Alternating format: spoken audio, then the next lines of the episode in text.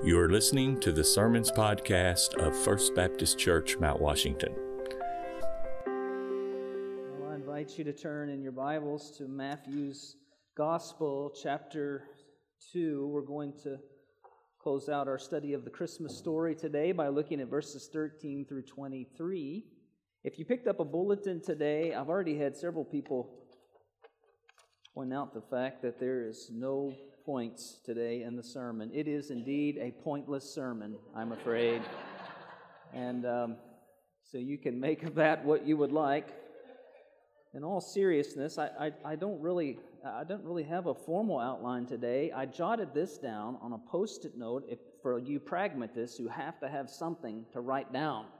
Uh, the flight to Egypt, verses 13 through 15, the slaughter at Bethlehem, verses 16 through 18, and the return to Nazareth, verses 19 through 23. So perhaps this will help me and help you as we uh, look at this text together.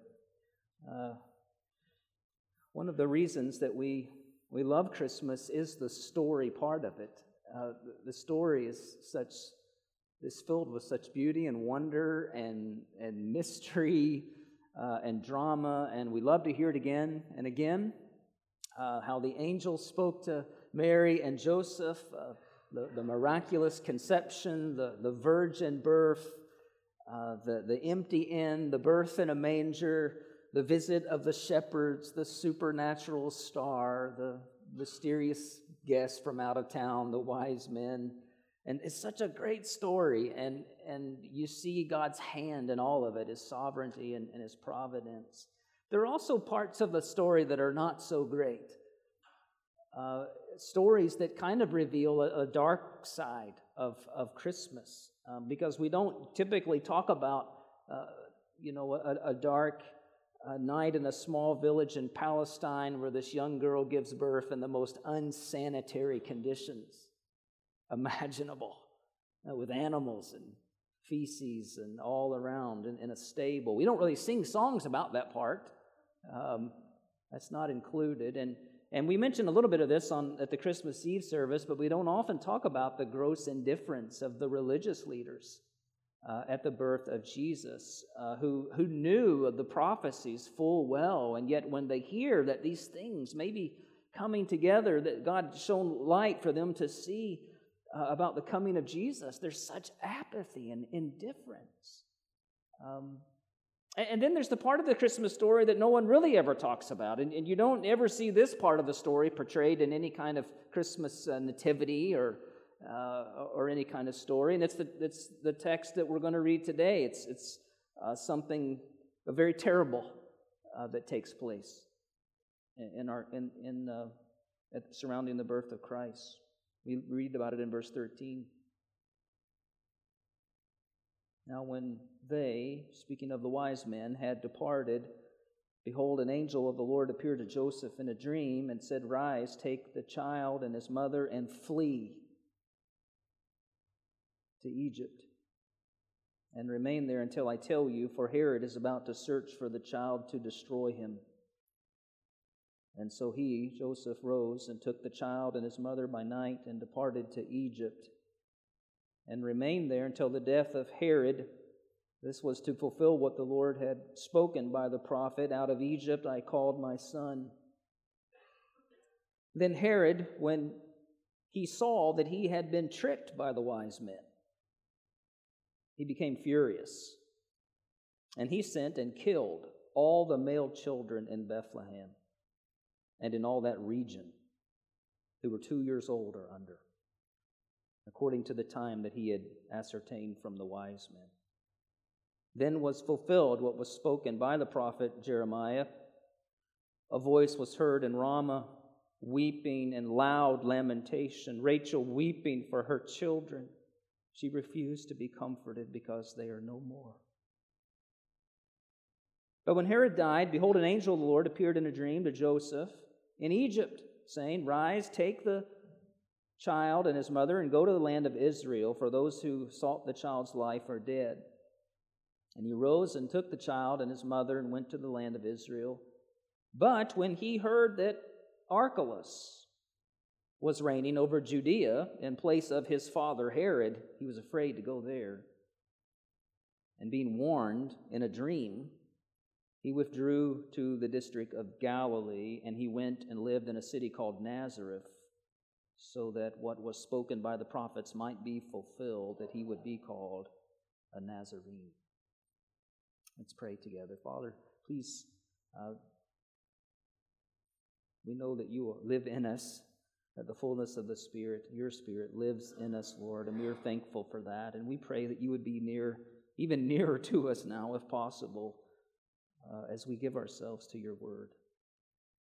And so speak to our hearts, Lord, what we need to hear today uh, to be fed, to be strengthened, encouraged, convicted, and ultimately changed to be more like Christ. I pray that you would use me as your servant today. I pray that you would increase and I would decrease, and your word would go forth. And I pray it in Jesus' name. Amen. If we piece together the, the story between Matthew and Luke, uh, kind of a timeline, we, we would uh, come up with this uh, timeline of events, beginning with uh, Joseph and Mary's journey to Bethlehem. And then, uh, of course, while they're there, Luke chapter 2, Jesus is born. Shepherds visit them uh, from, from that area, they come to see him. Uh, Luke chapter 2, verse 21 tells us that a week later they, they, had, they went and they had Jesus circumcised and officially named according to uh, the law, requirements of the Old Testament law. And then a few weeks later, after that, um, a visit to Jerusalem takes place for uh, Mary's purification. This is Luke chapter 2, verse 22 and following uh, part again of the Old Testament law. And you may remember while they were there in Jerusalem at the temple, they're met by Simeon, uh, who, whose eyes were open to recognize uh, Jesus as the Messiah. And he had these words uh, to prophesy about Jesus. And Simeon uh, blessed them, according to Luke 2.34. And he said to Mary, his mother, Behold, this child is appointed for the fall and rising of many in Israel, and for a sign that is opposed and a sword will pierce through your own soul also, so that thoughts from many hearts may be revealed. Then they returned to Bethlehem and found uh, apparently a house in which they could stay in. And we know this because uh, the wise men, the visit of the wise men occurred sometime after this. Verse 11 says that they found baby Jesus in a house. And uh, we can only imagine that scene, you know, where the wise men come and, and or the magi, the, the, the uh, they come and, and you picture the scene of this, this young Jewish couple and uh, they're sitting around with, uh, with the wise men, these strange characters. They're perhaps comparing notes about all that, what has led them there, and Mary and Joseph comparing notes from the Old Testament about all these things, trying to understand the good news of the gospel uh, of Christ coming. It's at this point where Matthew picks up the story again, verse 13. Now, when they, the wise men, had departed, behold, an angel of the Lord appeared to Joseph in a dream and said, Rise, take the child and his mother, and flee to Egypt, and remain there until I tell you, for Herod is about the search for the child to destroy him. Now, whatever we pictured in our mind about this young couple enjoying this precious baby and all the things that come along with that, everything comes to a sudden stop. Uh, within a day or two, perhaps, of, of the wise men, the, the visit, this, this scene is disrupted, and, and the wise men are headed out of town, and they're no doubt taking the back roads because Herod is torqued. And if he finds them, he's going to kill them. They cannot go back the same way they came. And so they're headed out of town. And the sweet little Jewish couple with this little baby Jesus now are on the run themselves. They're awakened by, again, a dream that an angel speaks to Joseph and says, Flee, flee now, go tonight. It's as if the sword that Simeon prophesied about that was going to come upon your hearts is already coming upon them. It's already piercing their souls.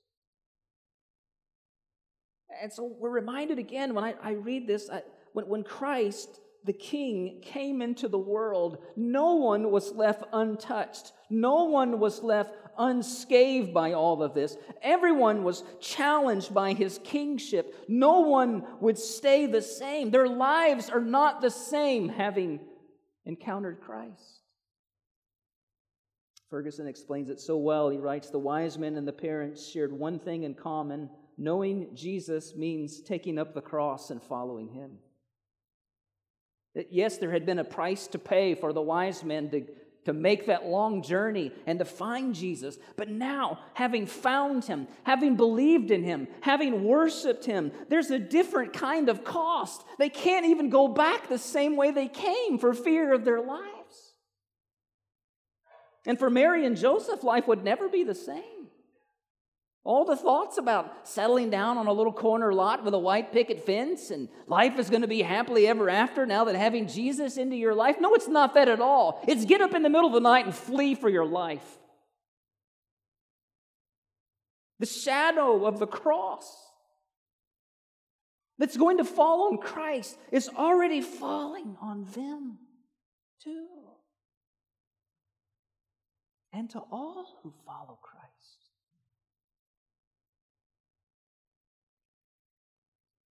Enticing as it would be to end the Christmas story, and it is enticing, with baby Jesus lying in a manger and no crying he makes, and singing Silent Night in just bliss and all these things, and then going home. This is not the reality.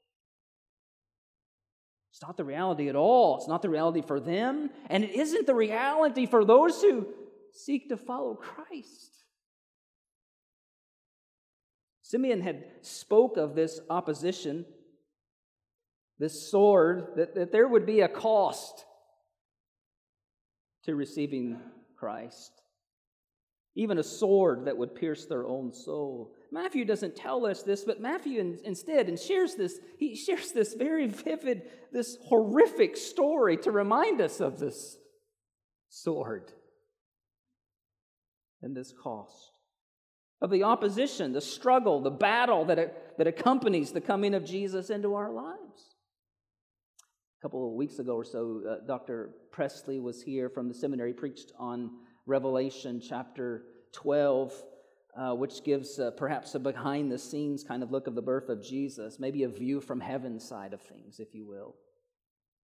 And, and it reminds us that Satan also was present at the birth of Christ. We talk about all those who are present angels and shepherds and all these wonderful characters. Satan was also there. In fact, he's pictured, Revelation 12, verse 4, speaks of him as a dragon crouching before Mary, giving birth, waiting to devour the baby. I've seen a lot of nativity scenes, but I've never seen one that had a dragon hovering over. But he was there. And, and Revelation 12, 17 says that when the woman and her child escaped, that the dragon became furious with the, the woman. Revelation 12, 17, and he went out to make war on the rest of her offspring. That is, those who follow Christ. His church, Satan is at war with Christ and his church. He's at war with you, believer. Hopefully, this is evident to you.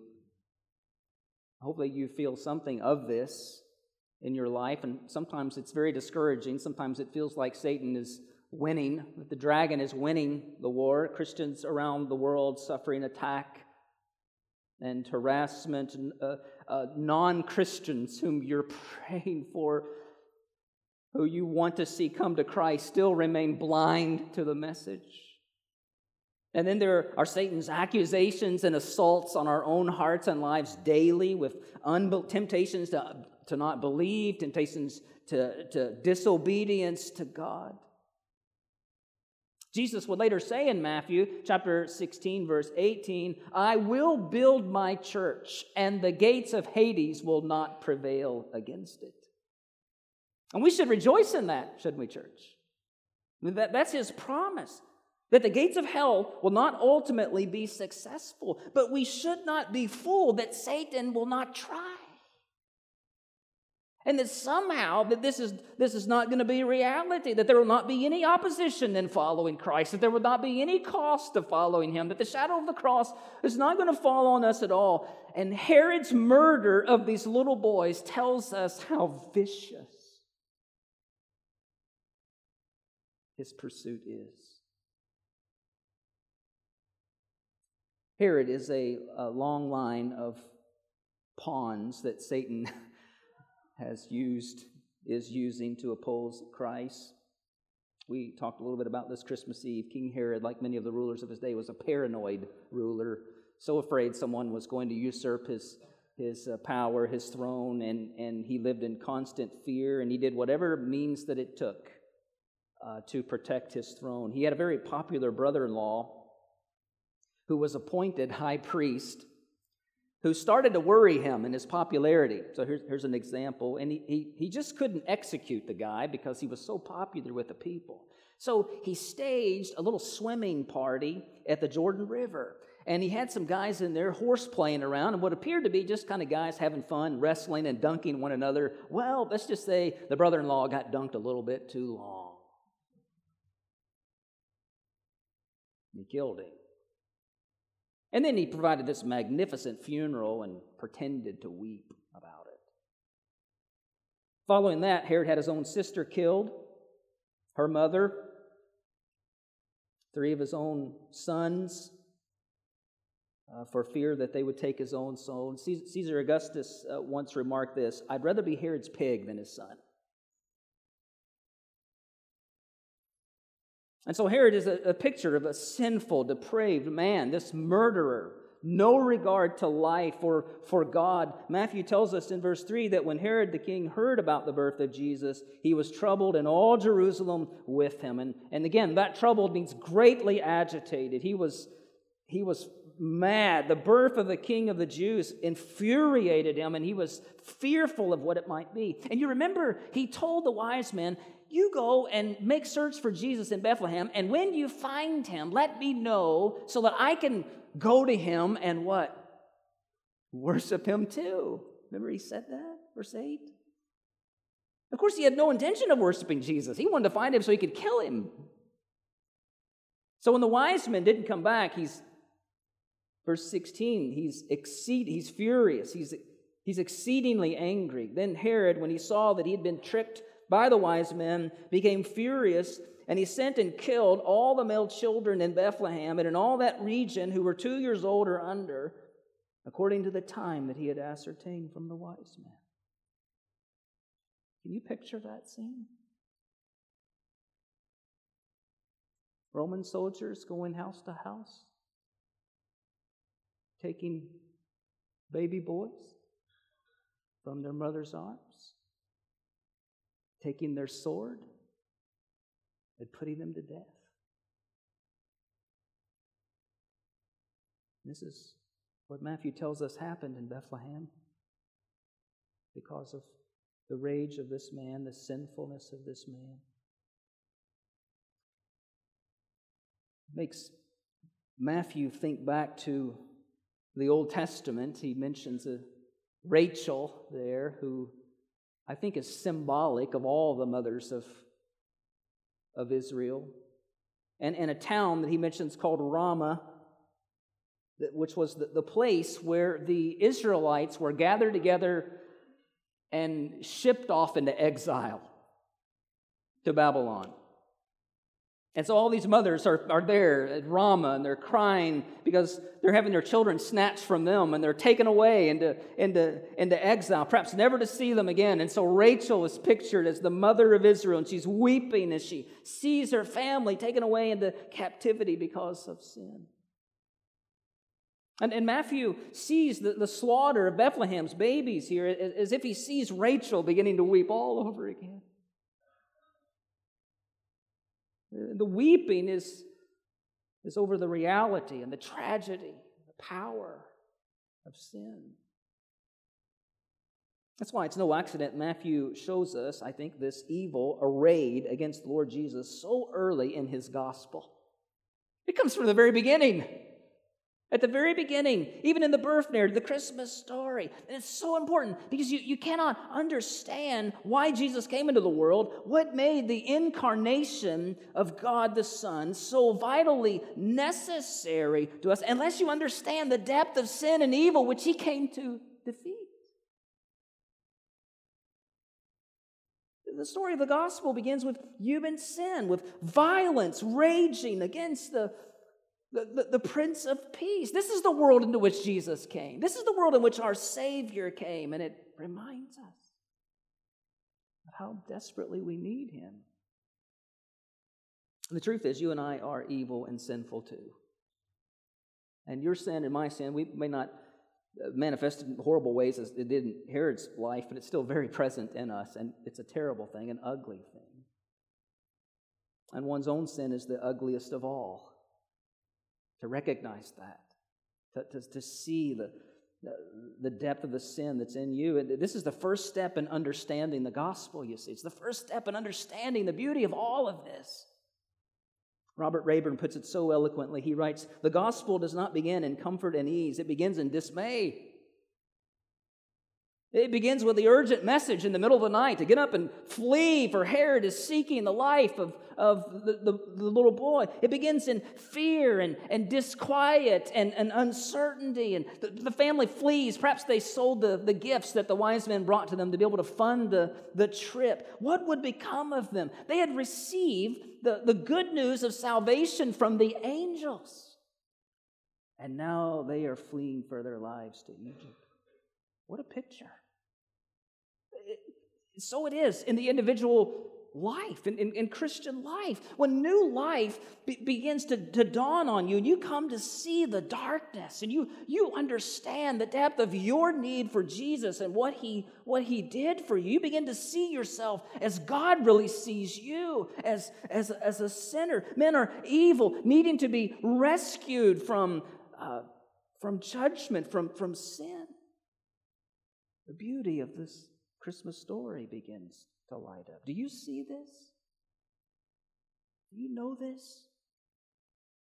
Only when you recognize these things can you understand the very good news that we're celebrating this Christmas. And the good news is, is we are not left in our sins. Amen? That, we, are, we are not left defenseless against the powers of, of darkness, though they may rage against us, and they will, they are raging against us. Satan will not have the last word. What a glorious thought. Now, Matthew communicates this message through one word uh, that, he, that he uses several times, but verse 17, he uses the word fulfilled. You see the word? Fulfilled. Then was fulfilled what was spoken by the prophet Jeremiah. A voice was heard in Ramah, weeping and loud lamentation, Rachel weeping for her children. She refused to be comforted because they are no more. The word fulfilled reminds us that God has a redemptive plan in all of this. That God is still in charge. This is one of four prophecies that Matthew points to in chapter 2 to make his uh, point about fulfillment. The first one's verse 6, where Micah prophesies that Jesus will be born in Bethlehem. Uh, there's another one in verse 15 from Hosea, who pointed that Jesus would come out of Egypt, which fulfills verses uh, 19 through 23.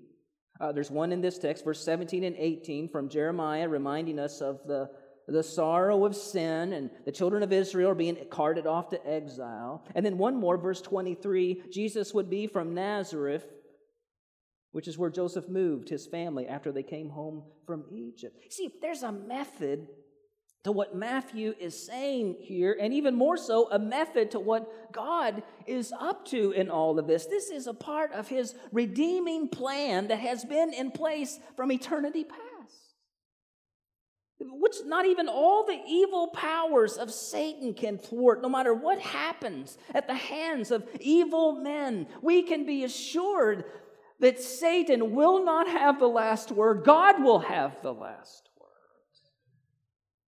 Christ will have the last word. The weeping, the lamentation of Rachel and these mothers at Bethlehem, and let's be honest, all of God's people over the years, the weeping, the lamentation, there is hope. God will keep his promise. Jeremiah 31 Behold, the days are coming, declares the Lord, when I will make a new covenant I will put my law within them, and I will write it on their hearts, and I will be their God, and they shall be my people. For I will forgive their iniquity, and I will remember their sin no more. And here, at the birth of Jesus, Jesus coming into the world, a world that is riddled with sin and evil. Here's God's glorious answer. Matthew 121. She will bear a son, you shall name him Jesus, for he will save his people from their sins according to God's plan, all of this. This is what we're celebrating at Christmas. That Christ has come to save us from our sin. It's not just in his birth, though, is it? Right? It's the whole package. It's in his death.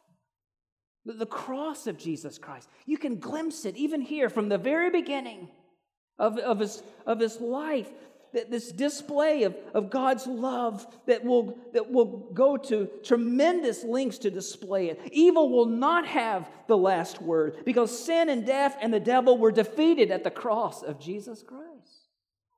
They were defeated comprehensively, where Christ bore our sins. He died in our place. He offered himself freely to do this. The devil was delighting in Christ's agony and his death on the cross, but he failed to realize this was his utter defeat and destruction. And then there's the resurrection of Jesus, which settles our hearts and reminds us that though things are not the way they're supposed to be right now, they will not always be this way. Christ's victory over sin and death was declared by our Father, our Heavenly Father, in raising Jesus from the dead. And his resurrection is our assurance, it's our, it's our hope. Paul later exclaimed in 1 Corinthians 15 Death, where is your sting? Where is your sting? The sting of death is sin, and the power of sin is the law. But thanks be to God, he gives us the victory through our Lord Jesus Christ. Isn't that wonderful news?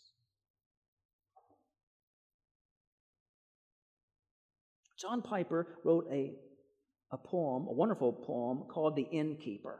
If you've never, you could probably look it up and find it online, I think free uh, somewhere out there, but it so beautifully illustrates what's going on here. It's an imaginary poem, uh, so he's just imagining what might have happened, but it envisions the Lord Jesus Christ returning to Bethlehem two weeks before his crucifixion.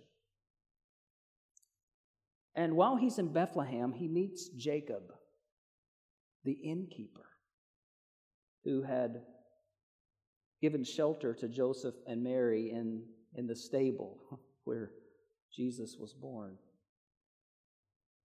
And Jacob, Jacob's two little boys, Ben and Joseph, and his wife, uh, Rachel, had been slaughtered by Herod's armies in, in that, uh, that time period. Jacob had been wounded while protect, protecting, trying to protect them. And he is lamenting in this poem. He's wondering why the Messiah has not come, why, why the Messiah did not come to save them. Jacob testifies this. He said, I lost my arm, my wife, my sons, the cost for housing the Messiah here. Why would he simply disappear and never come to help? He's talking to uh, Jesus, who's just a stranger to him at this point. There's, he says they sat in silence. Jacob wondered at the stranger's tears. And then Jesus speaks. He says, I am the boy that Herod wanted to destroy. You gave my parents room to give me life.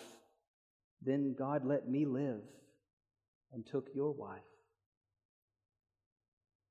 Ask me not why the one should live, another die. God's ways are high, and you will know in time. But I've come to show you what the Lord prepared the night you made a place for heaven's light. In two weeks they will crucify my flesh. But mark this, Jacob I will rise in three days from the dead. and place my foot upon the head of him who has the power of death. And I will raise with life and breath your wife and Ben and Joseph too, and give them back to you with everything the world can store, and you will reign forevermore. Christ indeed will have the last word. Amen, church? The challenge is to believe this. It's just to keep believing this, and it is to live in light of this.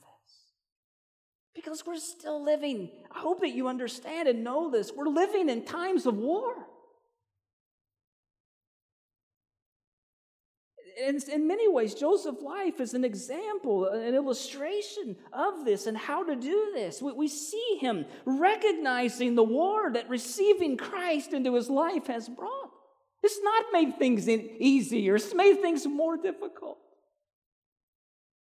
And we find him trusting in the Lord to lead him and to guide him, even though it, it cost him.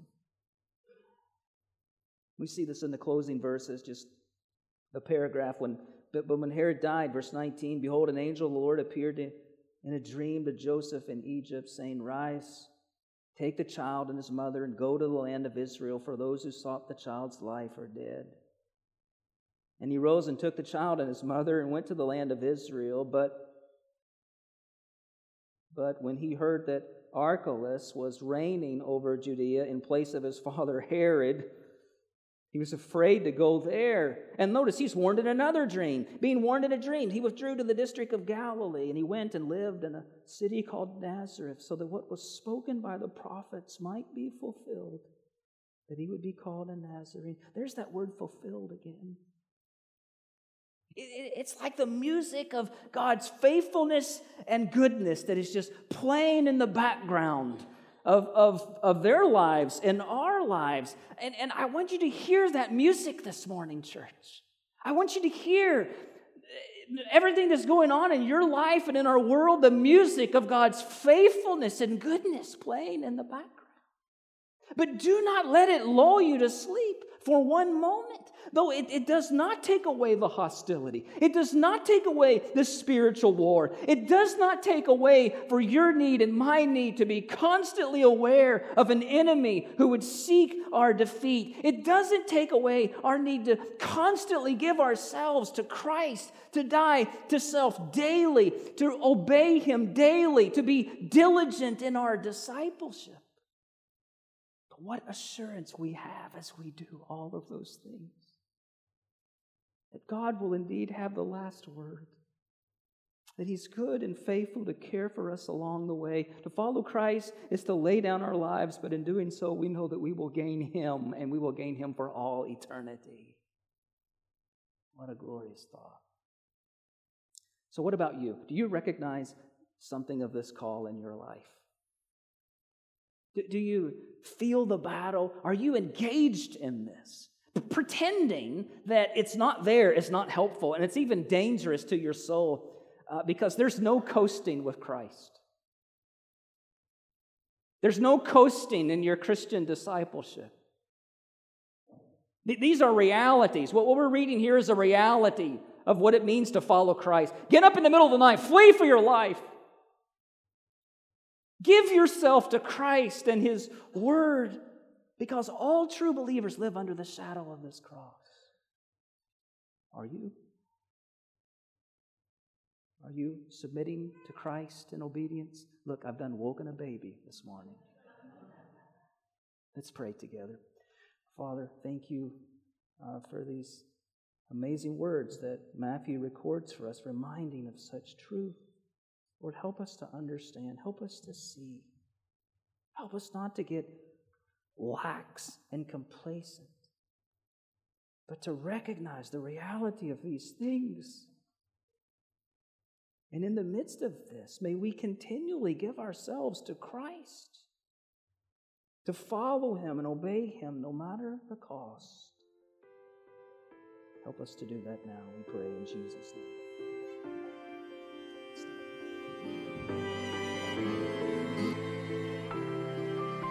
Thanks for listening to this podcast. I'm Pastor Jason Clark, and if you don't have a church home, I want to personally invite you to First Baptist Mount Washington. We're striving to be word centered, gospel focused, and community minded. Learn more about our church and our meeting times from our website, fbcmw.org.